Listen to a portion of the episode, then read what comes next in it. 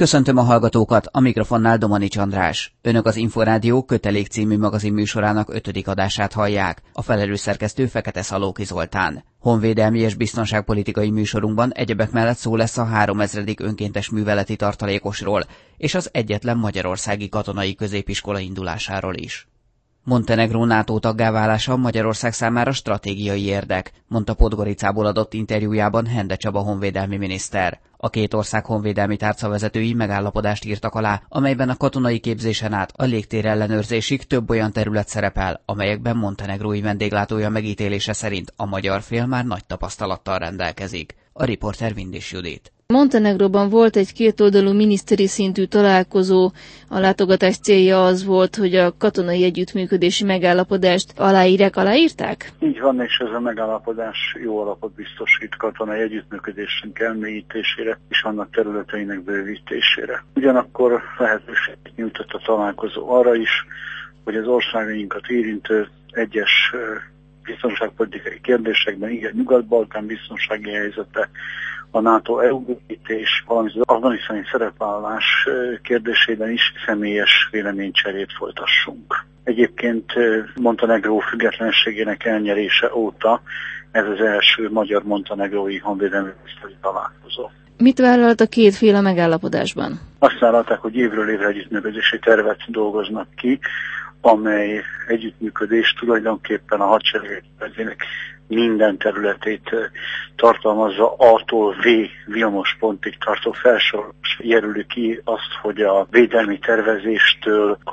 képzésen keresztül, akár a védelempolitikai egyeztetés akik milyen számos területen fogunk majd közös tevékenységet folytatni. Magyarország számára milyen konkrét előnyökkel jár ez a megállapodás? Magyarország számára azért előnyös ez a megállapodás, mert Magyarország biztonságának kulcsa és záloga a Nyugat-Balkán stabilitása, ennek pedig egyik legfontosabb jelzője Montenegro. Éppen ezért miután mi az egész térség stabilitásának a biztosítékát abban látjuk, hogy az euróatlanti integrációhoz valamennyi állam, akik a térségben vannak, minél hamarabb csatlakozom, de ezek közül is Montenegro jár legelőrébb, már ami a NATO csatlakozást illeti tehát mi az egész együttműködés fókuszába ezt a kérdést állítjuk, hogy hogyan tudjuk tapasztalataink átadásával, akár lobby tevékenységgel, befolyásunk latbavetésével minél inkább könnyíteni és gyorsítani Montenegro NATO csatlakozását. Ez milyen messze van még? Hát erről megoszlanak a vélemények. Természetesen Montenegro kormánya szeretné ezt a lehető leggyorsabban nyílbeütni. Vannak azonban olyan folyamatok, amelyeknek a továbbvitelétől teszik sokan függővé azt, hogy, hogy támogassák ezt a csatlakozási kérelmet. Nem lehetetlen, nem kizárt, hogy a 2014 év vége felé megrendezendő a csúcsértekezleten már meghívást kap Montenegro a teljes jogú. Hát jelenleg is a tagsági akcióterv nevű program keretében szorosan együttműködik a szövetséggel, amelynek egyik tagja egyébként Magyarország is, vagyis multilaterális alapon is rengeteg kapcsolatunk van a montenegrói haderővel. Talán a legfontosabb és a legkiemelkedőbb együttműködési terület mégis az volt, most már múlt időben, hogy 2010 márciusától 2013 márciusáig, tehát összesen három éven keresztül egy 34 fős montenegrói lövészszakat dolgozott a magyarokkal együtt az észak-afganisztáni Baglán az ottani magyar újjáépítési csoport táborának az őrzését látták el egyébként kitűnően mind a hat váltásban a montenegrói katonák.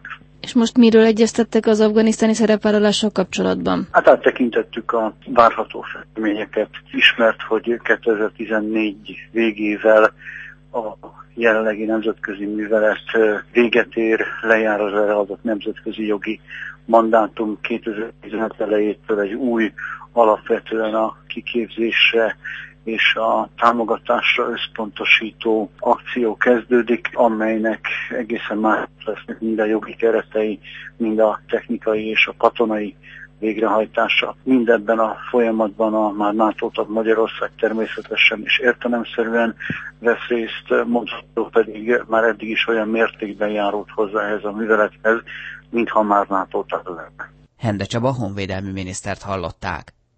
Kötelék megkezdte működését az ország első katonai középiskolája. A Debreceni Gábor Dénes Elektronikai Műszaki Szakközépiskolában a diákok a honvédelmi alapismereteket is elsajátítják. A Honvédelmi Minisztérium társadalmi kapcsolatok és háborús kegyeleti főosztály vezetője Töll László ezredes hangsúlyozta, a diákok számára nyílt fegyveres kiképzés nincs.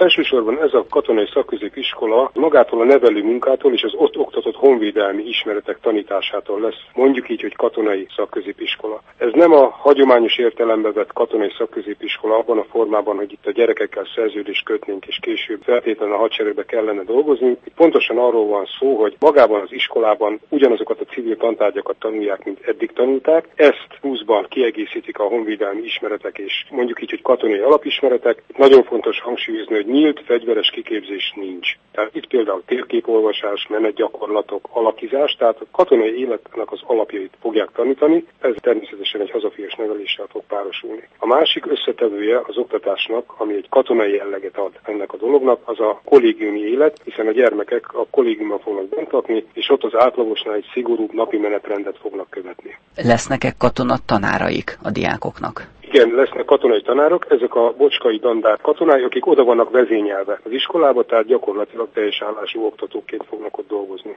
Ez az iskola ugye Debrecenben található. Miért éppen itt, és miért éppen erre az iskolára esett a választás? Ennek két fő oka van. Az egyik az, hogy maga az iskola a Bocskai Dandár területén fekszik, bár kerítés választja tőle, de az átjárás az szabad. Ez az együttműködés a katonai szervezetnek az iskola között már a 2000-es évek elején elkezdődött, gyakorlatilag szakkörökkel, előadásokkal, és ez a kapcsolat egyre jobban összefonódott. Ez elsősorban a tanári karnak, a Berkec igazgatónak köszönhető, meg a dandár parancsnokoknak, akik nagyon szívén viselték ennek az iskolának a patronálását, és így merült fel az a gondolat, hogyha már ennyire összefonódott az iskola meg a dandárnak az élete, akkor legyen ez egy igazi rendes, mondjuk így, hogy katonai iskola, és végül is ez nagy helyeslésre talált mind a diákság, mind pedig a szülők és a tanári kar körében is, és így gyakorlatilag a Honvédelmi Minisztérium ezért állt mögé teljes szélességbe. Miniszter úr is teljes körben támogatta az ötletet, és így került megvalósításra, hogy az iskola fenntartó jogát a Honvédelmi Minisztérium átvegye, és mondhatni így a saját tanrendjével kiegészítse a polgári tanrendet. Előnyt jelenthet hogy ők katonai iskolából jönnek, tehát kézzelfogható előnyük lesz ebből, hogyha valóban katonák szeretnének lenni?